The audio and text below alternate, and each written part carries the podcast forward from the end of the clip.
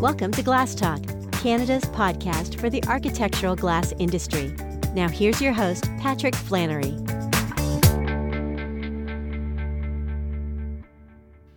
Hi, everybody. Pat here from uh, Glass Canada Magazine, uh, joined today by Caroline Butchart. Uh, she is the program manager uh, for the Net Carbon Leadership Forum in British Columbia. Hi, Caroline.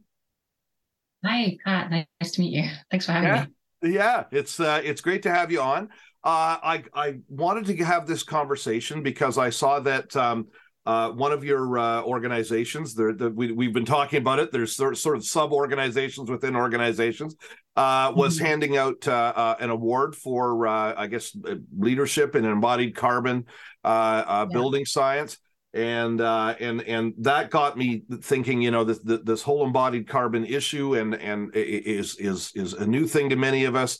It's something that uh, is is is coming in the codes and the standards uh, uh very quickly. I, I, think in BC there's already uh, uh, some regulations and requirements in place that we're gonna we're gonna get into all of that and uh, and it just it's it's sort of part of I guess you would say my ongoing effort to try to get everybody educated and ready uh, for uh, for for some of the the concepts and some of the the rules that are going to be coming out dealing with embodied carbon and especially how they're going to be different than a lot of the measures that we've taken in the industry uh, to uh, limit the amount of uh, operational carbon that that's created by by buildings. So there's there's there's going to be some changes. There's going to be some some big new ideas to to keep in mind there, and uh, wanted to have you on to uh, to talk about all of that. So.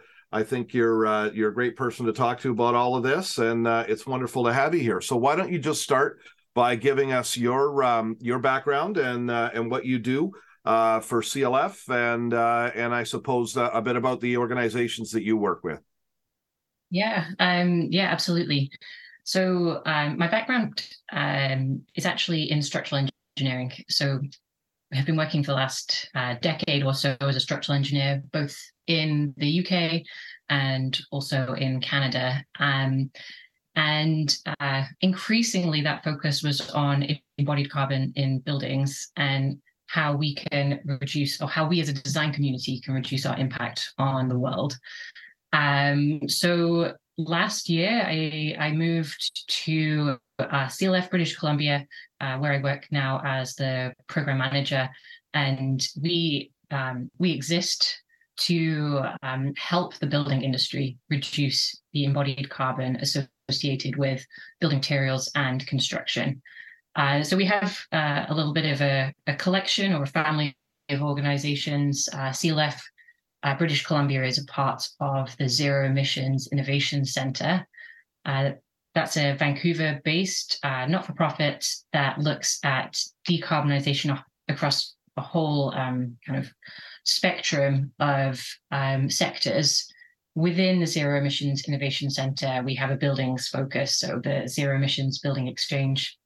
A bit of a, a collection of organizations, uh, but we are fundamentally looking at reducing uh, carbon in buildings, and specifically, my work is embodied carbon in buildings. And you're right, we had um, the BC Embodied Carbon Awards just a mm-hmm. couple of weeks back now. And the aim was to really celebrate the organizations who are going above and beyond in their projects, in their day to day work, um, in the pursuit of low embodied carbon in buildings.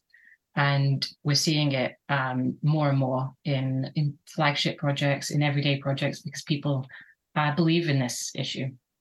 Great and I think people can see your um, your announcement about that and the and and the winners uh, uh, on the website. I I posted, I believe, a news item about that on Glass Canada. So uh, that's out there, and um, it, that was uh, that was nice to see uh, some uh, some companies getting recognized for sure. we've got to got to see some got to see some carrot as well as the stick on all of this stuff. And that's so that's awards are always a nice uh, a nice little uh, a nice little thing you can you, you can put on your wall for sure.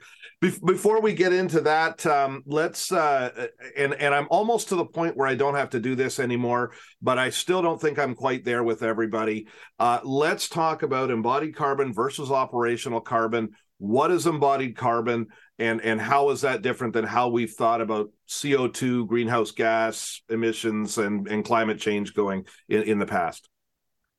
Yeah, um, and I think you're right. I think we're almost at that point, but maybe not quite yet. Mm-hmm. Um, mm-hmm. So, operational emissions are the emissions associated with uh, the building's operational uh, operations. So that's heating, cooling, water, your electricity demand.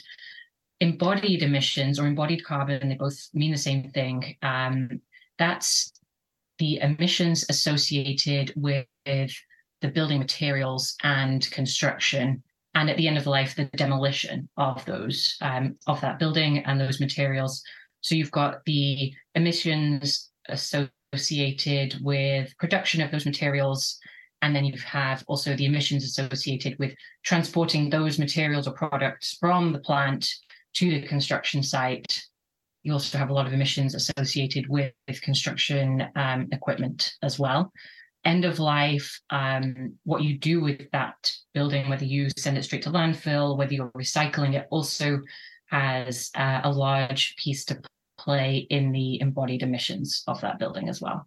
Mm-hmm. Yeah, and it's you know I think it's important to note that that that it doesn't matter as far as the atmosphere is concerned where the carbon is coming from or or or even even for that matter when it was when it was created. Uh, mm-hmm. it, it's you know if it comes from the transportation and the and the and the mining or whatever uh, uh, for the materials it's it's doing just exactly the same thing as if it comes out of a a, a car's exhaust pipe or a, or a power plant or whatever. Carbon dioxide is carbon dioxide and it doesn't matter where it comes from right so exactly but um, with one kind of small nuance in that um, carbon accumulates in the atmosphere so short-term emissions are have a slightly higher importance than than longer-term emissions. And the, the thing with embodied carbon is it's about the same magnitude as a building's operational emissions, except all of that emissions is happening right away. So you're you're building a building in a kind of like a two to three year time frame,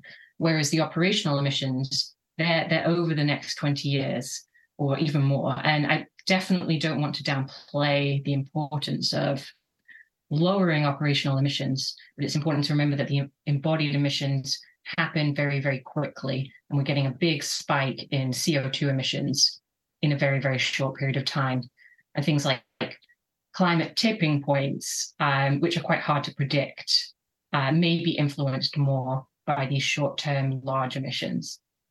Uh, th- thanks for that. I, I, I didn't want to put you on the spot by asking the questions, but you had the you had the number uh, or at least the idea in your mind. Uh, I wondered uh, uh how the embodied carbon, you know, emissions or the embodied carbon in a building compared to the operational, and and you're saying it's around the same. I mean, it it it, it it's just that one is dragged out and the other one is kind of front loaded.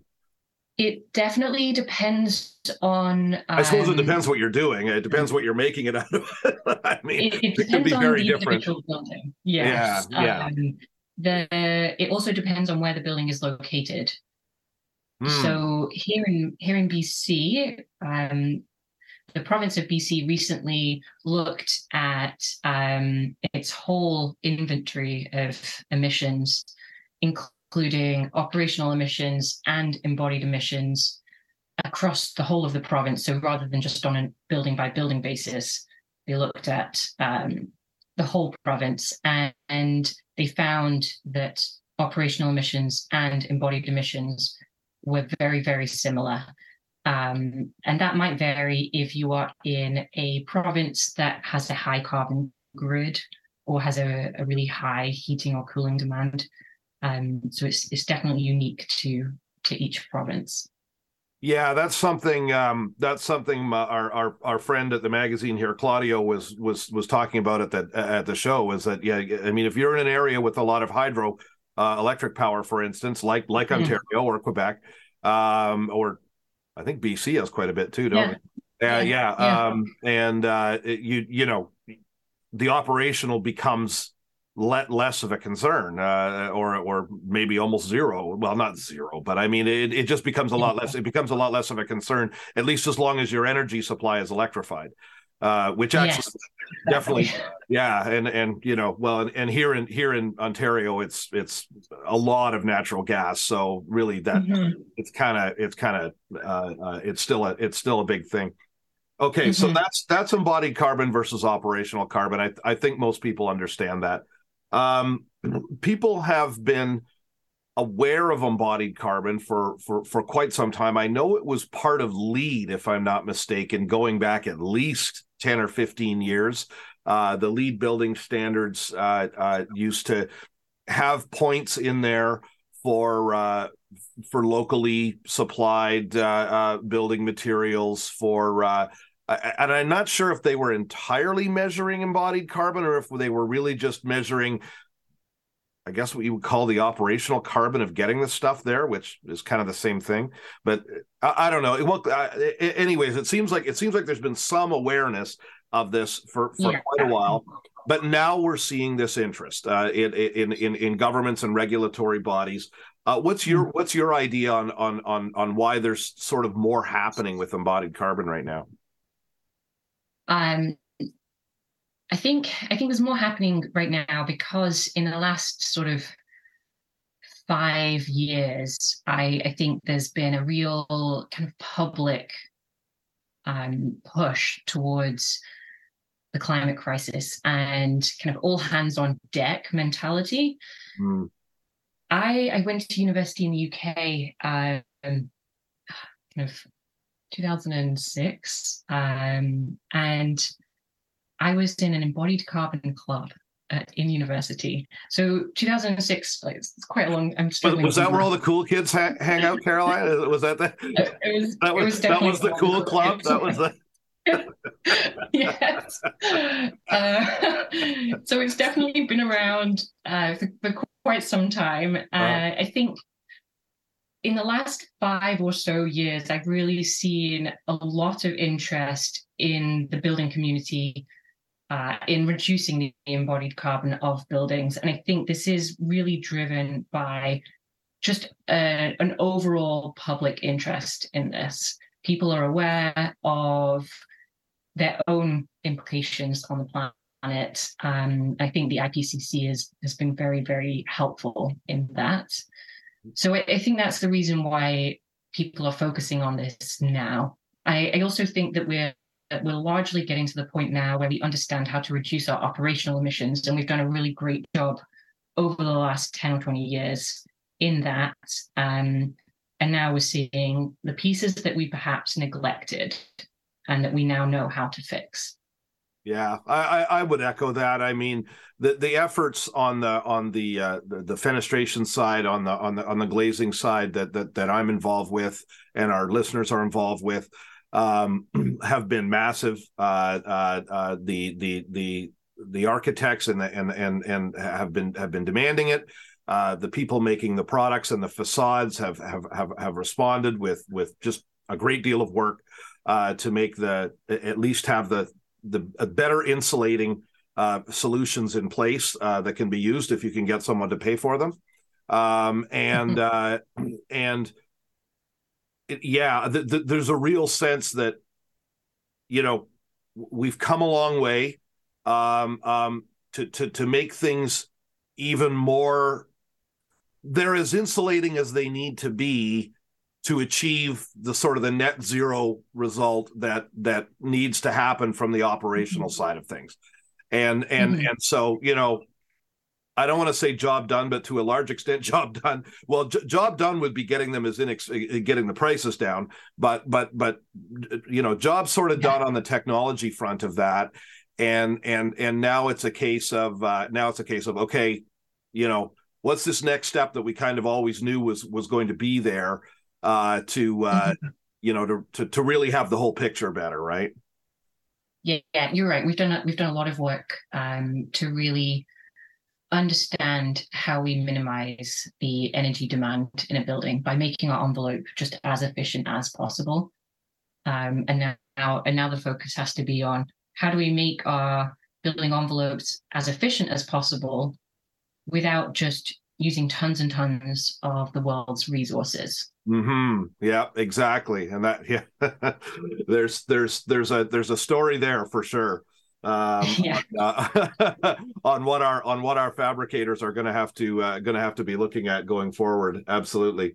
Um, mm-hmm. Let's move to, uh, uh, of course, uh, BC, like California, is just driving. You know, drives the standard uh, from west to east uh, uh, every mm-hmm. every time on on just about just about everything. It seems, and in BC, I think I think it's safe to say is again in the forefront on on on all of this conversation.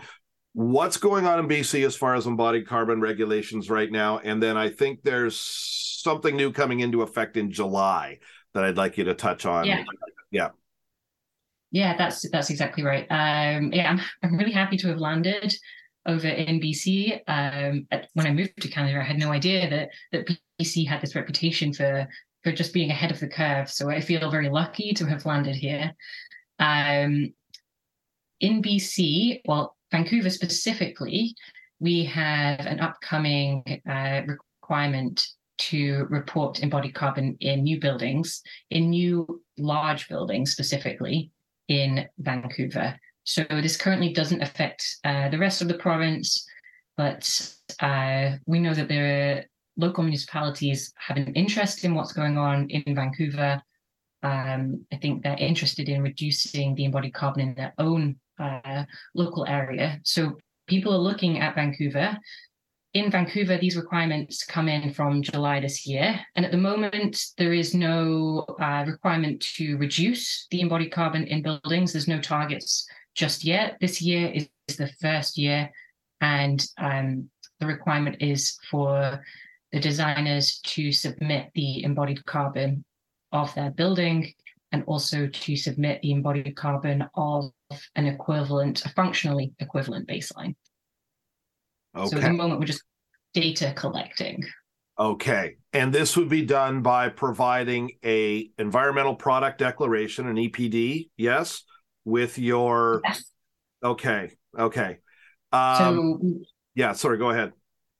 We uh, well, the city of Vancouver has developed a um, an Excel based uh, reporting template, so designers can use this this template fill in the, the material quantities for their building, they then need to submit the either specific EPD for each product, or they can use an industry wide EPD if there is no product specific EPD available yet. But yeah, essentially what you're submitting is the total quantity of materials in your building, along with the EPD, which kind of outlines the carbon credentials of each of the materials that are in the building. Okay. And this requirement would fall currently on the contractor, uh, I, I, assume, uh, or the or the project owner, maybe. Um, and and I believe it's the architect. The, the architect, architect is the, the lead design consultant and will need to submit that with the building permits um, application. Okay, so they and the architect would be getting that from the from the engineer or the consultant, and then that would be that then then and then they would be running around to the to the sub trades to to our folks, uh, uh, asking them, I guess, for details on on what's in their product if they don't already have an EPD for their product, which frankly no mm-hmm. one does. So yeah. Yeah, right, right. So, so although there is, I, I will I'll use this moment again to point out that uh, I believe FGIA uh, has uh, has a industry wide EPD for fabricated glass. Um, so hmm. it sounds like that's something they could use at least for their baseline, and then they just have to provide quantities from there. Does that sound right? Yeah, so um, we're definitely aware that EPD's environmental product declarations um, are not available for all um, products or all materials just yet. And so to bridge that gap, um, industry-wide EPDs are um, are suitable, suitable alternatives. Right. But I think um, a real selling point potentially for manufacturers, fabricators is for them to get an EPD and realize actually I am X percent better than this industry average. So if I can prove that, I can make sure that people are really looking at me oh, hey, if I use this product, I, I can shave 10% off my embodied carbon in my whole building. So I think that's a real, it's a real challenge, but it's also a real opportunity to to set yourself ahead or or stand out in the crowd. Yeah. So friends listening to this, your first action item uh, coming out of this today is to uh, get to work uh, uh or get somebody in the office to work on your on your uh, on your EPD and start the ball ball rolling. Uh, because mm-hmm. well, as Caroline is pointing out, it's a it is actually a delightful marketing vehicle. Uh, when you're approaching these environmentally conscious architects, uh, and uh, and and and they will be thrilled to see that you have this in place and that your product is is possibly better than others.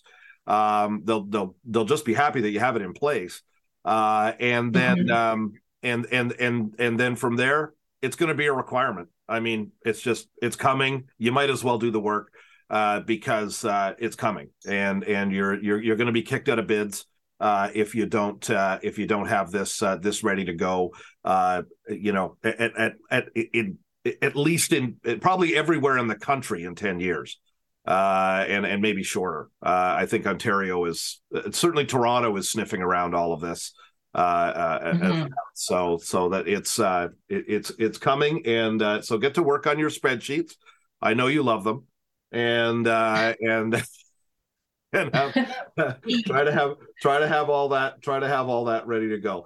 Okay, so we talked about the information that builders really need to show.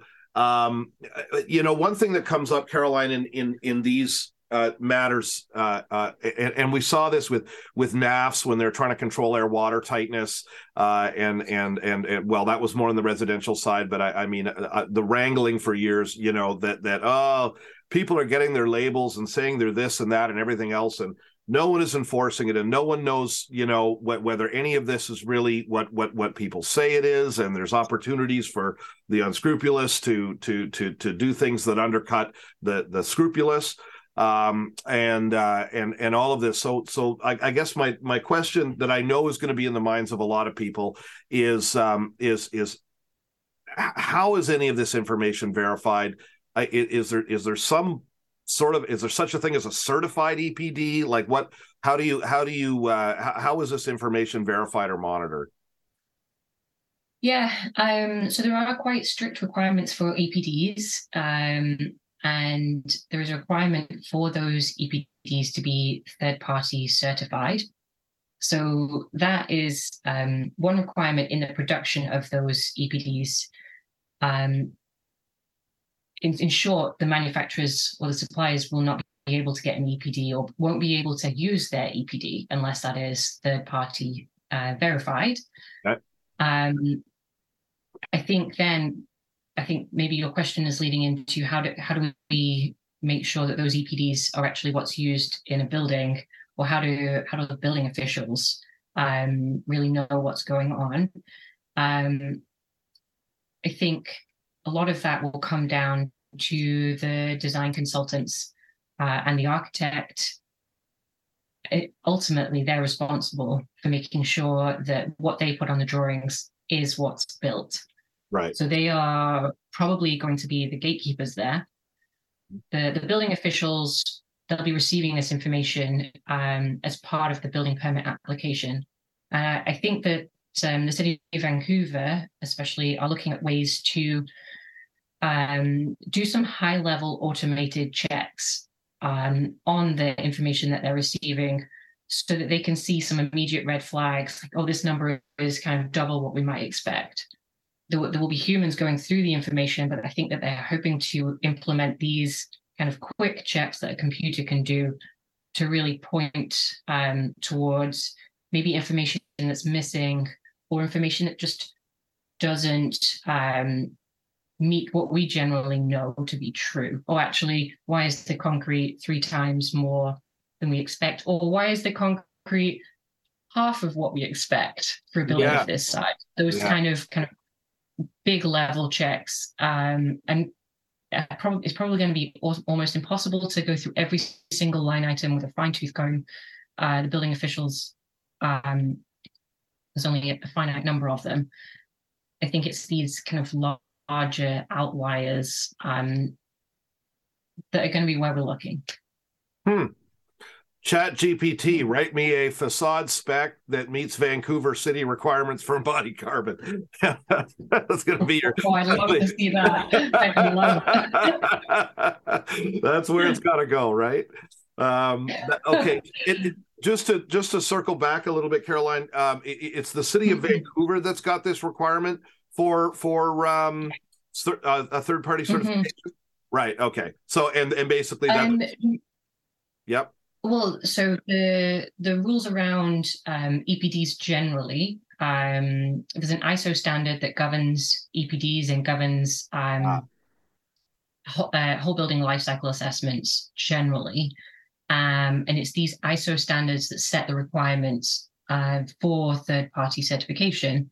What the city of Vancouver is doing is saying your EPDs must conform to uh, these ISO. ISO standards. Yeah, yeah, okay, okay. Yeah. So basically, your consultant can can can can attest to this or or can or can can sign off on this, right? Yeah, then that's yeah. Um, and there are really useful databases online like EC3, which is an online database, um, free to use, um, an online database of EPDs, um, third-party verified EPDs. So building oh. designers on there and look for, you know, do a quick search for glass, see what comes up, see where they can um, source glass that has a third-party certified EPD. I should probably know this, but that that that software that that site again is.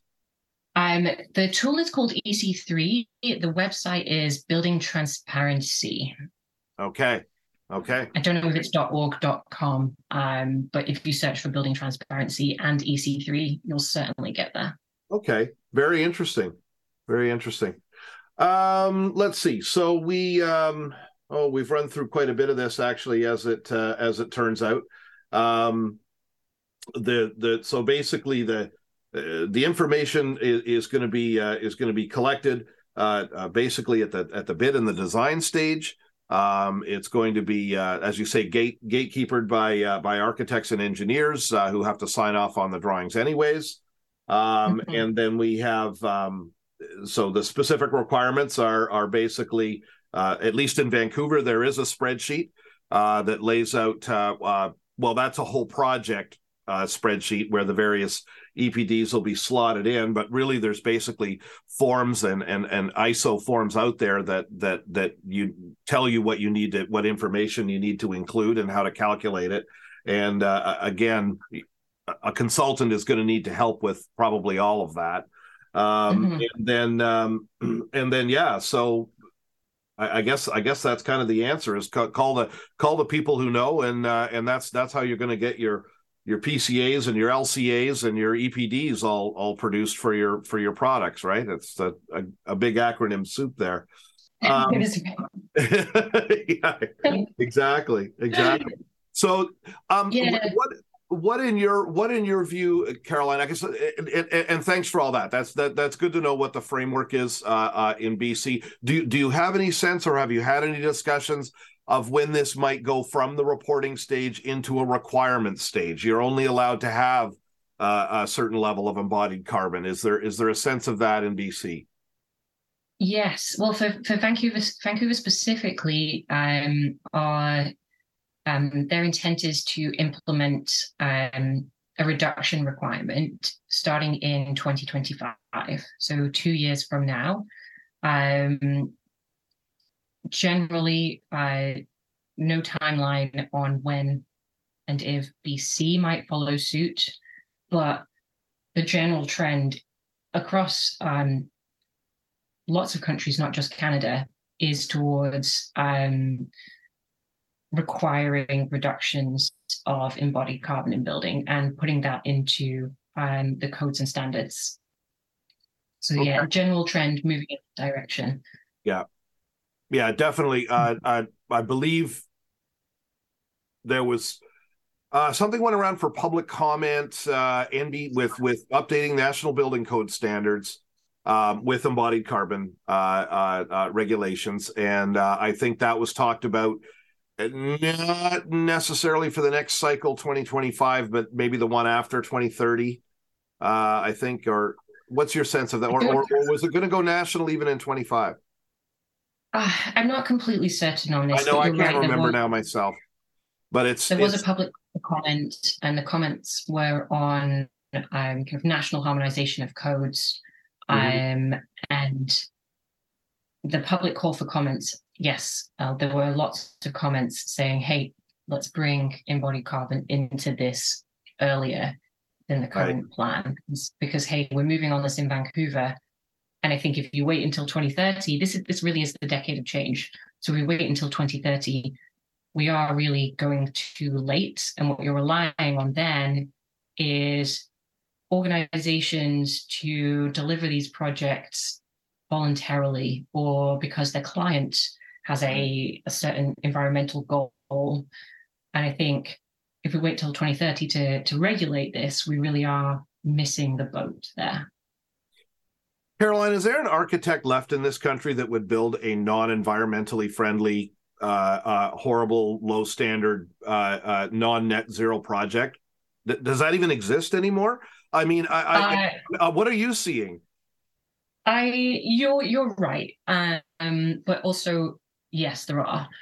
I okay. think there are a lot of very very big flagship um, designers, and they are working on a lot of um, really fantastically performing projects. Mm-hmm. So whether that's operational or um, using low embodied carbon materials, there are lots of people really striving to do better. But I think there is a, um, a middle ground of buildings that are perhaps lower budget and really just working to um, quite tight thresholds it's it's that middle group of buildings that regulations really need to cater for because they don't they don't have too much um, spare money yeah. to go out and uh, research lots of different ideas and actually most of them are just doing what they know just repeating the same building over and over again um, what, what we're seeing is it's actually not more expensive to build a low embodied carbon building. It's just capturing that kind of market of, of builders and designers who are repeating the same building that they have done for the last 20 years mm. and, and, just just waving a quick hand and saying hello uh, we, we can offer some suggestions they're not necessarily going to cost you some money but let's just nudge nudge that market in the right direction Absolutely true. A, a, lot of a lot of design is is is cut and paste from prior uh, uh, mm-hmm. projects, and uh, and and yeah, that's you know, it, it, and it doesn't necessarily cost uh, uh, very much mm-hmm. more. I, I, I think to go after these. I've I've heard that from different from different sources. Here's a mm-hmm. here's here's here's one for you. Um, so at, at at the talk I just had, um, uh, uh, Claudio was pointing out that um, I, I, guess he I guess he ran a bunch of numbers, and I want to know if you agree with them. Uh, that um, okay? Let me let me let me see if I can get this right. Uh, of course, I don't know what size he was talking about, but he said if you go to triple glazing, okay, which uh, you know a, a, lot of the operational requirements are pretty much at the point where you're going to have to go to triple glazing in in a lot of situations, a lot of orientations, a lot of climate zones uh, in Canada, especially, you, you might have to go to triples, especially if you have a very big facade. Um, mm-hmm. And and and by his numbers, the carbon budget works out by by the extra material and the extra sealant and the extra framing and the extra everything you use to triples. He said the carbon payout is 20 years. So it, it would mm-hmm. take you 20 years of operational savings to offset what you put in on the embodied on the embodied side, which is I'm not going to say it's the life of the fenestration, but it's getting there. Uh, yeah. It's certainly getting there to the point where you're going to have to start doing yeah. some serious maintenance. Mm-hmm. Um, mm-hmm. What what co- comment on that? Is, is, is that the yes. type of thing we're going to we're going to be coming up against here? So I see a lot of these kind of anecdotal stories, and for facade systems, it's really quite complex in that facades are, are that piece of the building that exists in both the operational world and it exists in the embodied carbon world. You have the embodied carbon emissions associated with putting all of that facade system, whether it's glazing or, or something else, putting all of that together. And then you have the operational um, benefits that a really great facade system can provide. Mm-hmm. And if this goes back to to our conversation a little earlier, in that it's really, really dependent on both your building and your location. So if you have a very clean grid and you've got an electrified building, then yes, I can absolutely believe that it's better to use a double glazed system rather than a triple glazed system. Yeah. But this is this comes into almost every aspect of facade design because you've got things like solar shading, you've got your coatings on your glass, and this is um, this is where a really really good facade designer or facade consultant can um, can make or break a project. Just being able to parametrically model, or maybe not even parametrically model, but being able to understand a specific building's requirements and geography and understand whether or not it's worth doing, you know, X, Y, Z to improve the operational carbon or not, and just looking at those payback periods. So the facade system probably is one of the most complex um, aspects of building design. And I think um, I know that there's a whole lot of research going into understanding how um, or what that payback in terms of carbon is. Is it 20 years? Is it five years? Um, there's a lot of research going on in this space right now. It's a, it's a really exciting topic, I think. Well, yeah, uh, it's, it's neat and and and it's interesting. Uh, it makes your life interesting. The the the, um, yes. the other thing the other thing about it is, it, you know, one one thing that occurred to me when you were saying that is, you know, I mean, that it's obviously going to drive uh, I mean, uh, people have already modeled b- uh, buildings and, and, and their performance and, and the CAD drawings, BIM, everything. They've, they've they've been doing a lot of that for a long time. But but this idea of embodied carbon is is really going to drive a, a, how would I put it? A, a broadening, a deepening, uh, uh, more of of of the modeling and this and the investigation of of of how that building performs in a in a much big it's not going to be so product specific anymore right like it's not going to be okay like the old prescriptive thing right okay this this element meets the thing so that's good this element meets code so that's good you know and then we just put it all mm-hmm. together and whatever happens happens it's it's mm-hmm. this right now we're going to be much more focused on that whole building look right and and maybe mm-hmm. even a, a, broader almost an area look mm-hmm. and i think i think it'll be like that for a while i think um, I think good building designers uh, will be able to look at the whole building picture holistically and understand how using more of X means you have to use less of Y. And it's really about balancing everything there. Mm-hmm. And I mm-hmm. think that's definitely going to be uh, the way that we need to design buildings, at least for a little while. I think, or maybe I foresee or maybe I hope anyway, that yeah. over time, as um, the way we produce and source materials that we use to build buildings changes, so as we get better and better at recycling or reusing um, building components, I think over time we'll see that actually the whole product market will be shifting towards lower and lower embodied carbon products. Right. And uh, once we get there, I think it won't be as much of a balancing act.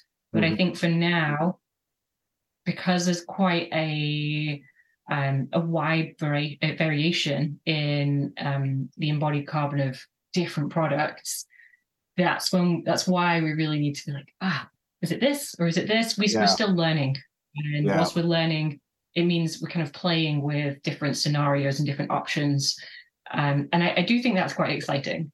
Yeah, yeah, it is. It is. It is neat, and, and people. Well, let's. I, I want to get into that too, just a, a touch. Um, um, one of the things about glass, unfortunately, is that it, in a lot of ways it is what it is. Uh, it, you got to heat that sucker up uh, to, to 2,000 degrees uh, to to make it melt, uh, and mm-hmm. and and there's just no one has found a way uh, to to to to do glass in sort of a where you get a, a huge benefits. But uh, uh, obviously, aluminum is is a big is a big target. Uh, uh, it, it, it you know tremendous amounts of heat required uh, and and and emissions required to make aluminum. Um, and uh, and one of the things that I, I this was a different presentation at my show uh, was um, talking a bit about wood uh, facades, uh, mm-hmm. believe it or not, and uh, and mm-hmm. there's an element of that that I want. I mean, we know that wood is nicely insulating. Uh, for one thing, it's it's it's it's good for that uh, because of the cellular structure. But um, mm-hmm.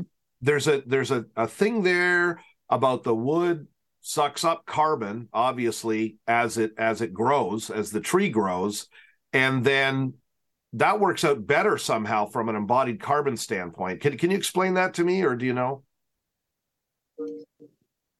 Sorry about that. Um, yes. So the numbers aren't completely um, are not completely there on this. So what you're describing is carbon sequestration, right? And so as That's the trees the grow, yes, sucks up is a great alternative word. okay, okay. um, so carbon sequestration is um, the process. Well, when trees grow, they need uh, CO2 in order to grow. And so they absorb carbon from the atmosphere throughout their life. Um, we then chop those trees down and use them in buildings. And there's a lot of stored carbon within um, within those uh, wood products. Mm. Where the accounting is maybe not quite there, or at least I haven't been completely convinced on this yet, is um, what happens in that specific forest after you chop down the tree. Right. You're no longer you no longer have a forest that's absorbing quite the same carbon as it was previously. So there's a lot to do with forestry management there. And there is a lot of research here, and I think it's certainly um, a great thing that we can use this product that's absorbing carbon from the atmosphere in our buildings as an alternative to products that just churn out carbon right. when you produce them. Right. But we just need to make sure that everything lines up, that we're not actually taking away something that is, you know, helping us to absorb carbon from the atmosphere. Right. And so there is still some there's still some research to be done there. And I think mass timber is a great solution um, in terms of reducing the embodied carbon in buildings.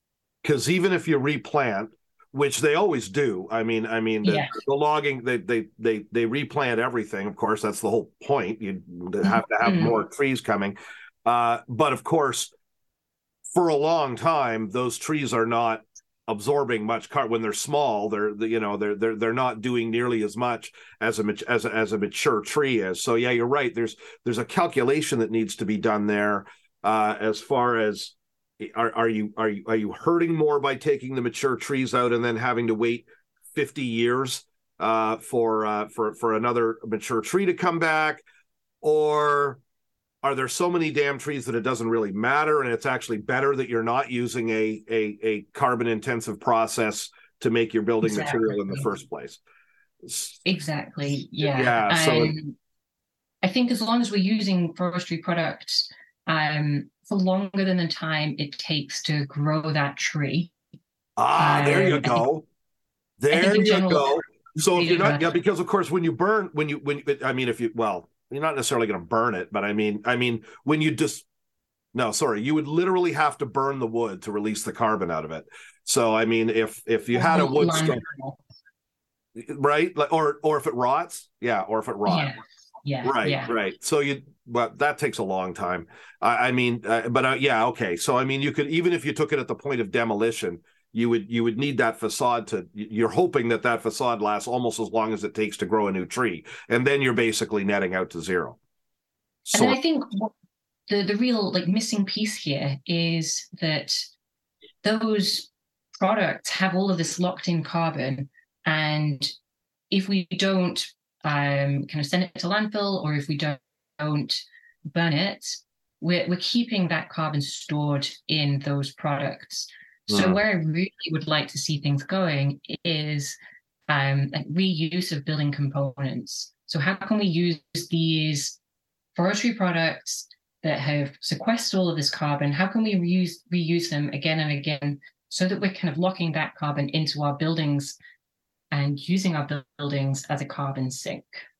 Right, because even a wood facade that's had its day, uh, that wood can usually be repurposed to to something, right? Yeah, you could repurpose it and make yourself yeah. a really nice garden deck. You could do um, a whole host of different things with mm. that wood, or if it's completely um, if you if you you're you're able to assess those products and see there's actually no deterioration then why not use them again in another facade system? Or if it's a floor joist, use them again as another floor joist in a different building and just I think the the aim is to keep things in as high a form as possible. So for as long as possible. So keeping a wood joist as a wood joist rather than keeping a wood joist as floor panels or or siding. Well, we got a lot of barns around here with uh, with uh, great big wood beams that are uh, you know have been there for 200 years. Uh, so uh, you know it's uh, it's it's it's it's of course their interior. uh the the prospects for an exterior facade are possibly a little grimmer. Uh, but uh, I, I, don't know. I guess if you keep, I guess if you keep treating it and maintaining it, you should, you know, uh, no reason yeah. Uh, why why mm-hmm. why I couldn't care.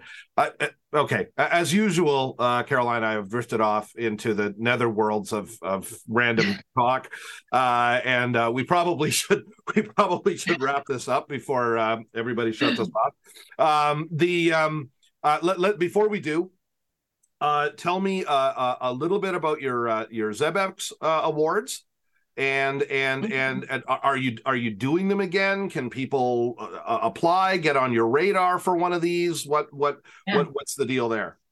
Yeah, so um, our embodied carbon awards um, currently we we serve BC um, at the minute. So the BC Embodied Carbon Awards is hopefully an annual feature. We're planning to to rerun that in 2024 now. So we just hosted these in March 2023. This was our first year, um, and we gave out six awards this year. We had two for large buildings, two for small buildings, and two for organizations that had um, gone above and beyond. So we called it the Commitment to Change Award. So this is for organizations who perhaps didn't have a specific project that they wanted to celebrate, but were making wholesale changes in the way that they design buildings or the way they do business in the pursuit of reducing embodied carbon. So we had a huge number of applications for those uh, Commitment to Change Awards, specifically from local governments, um, which I was really excited about. We've got lots of local governments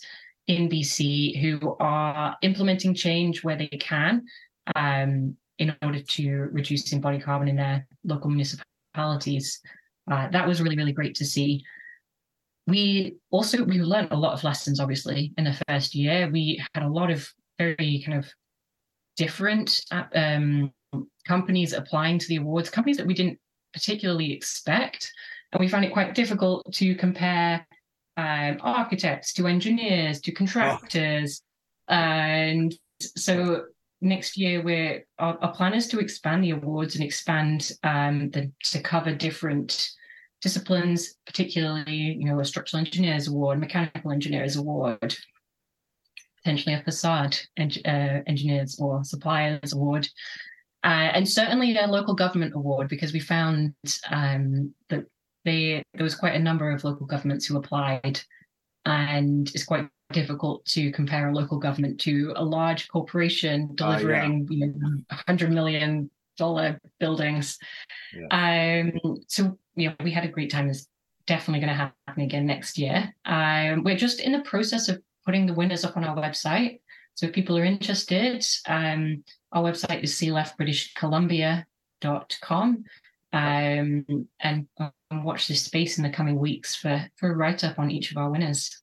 Fantastic. And um, if people, how do how do you collect your award winners? Is there a submission process? Is there a form online? Yeah, so not currently open, but um, for submissions. But last year we opened the um, we had an online application page. We opened applications in November. Uh, the application deadline was then January, and we're planning to run a similar time schedule this year. I think that worked quite well. So probably start advertising the awards again in September, open applications in November, and um, then the awards night itself will be in March. So a little bit of time to prepare for anyone who's listening.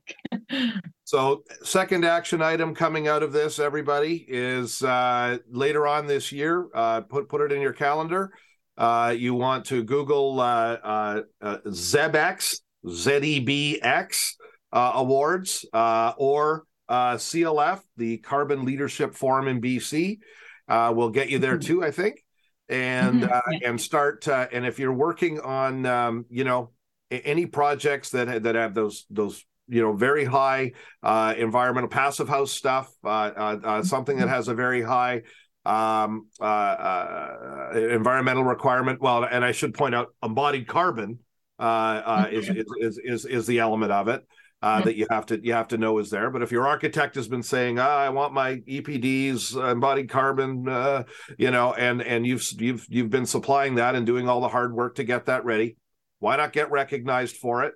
Go and throw your hat in the ring. And uh, Caroline yeah. will be very happy to shower you with praise and uh, and and website postings and probably what what a, a, a, plaque probably or, or something for yes, your office, right, exactly. Caroline? Exactly. Yeah. yeah, the benefits are legion.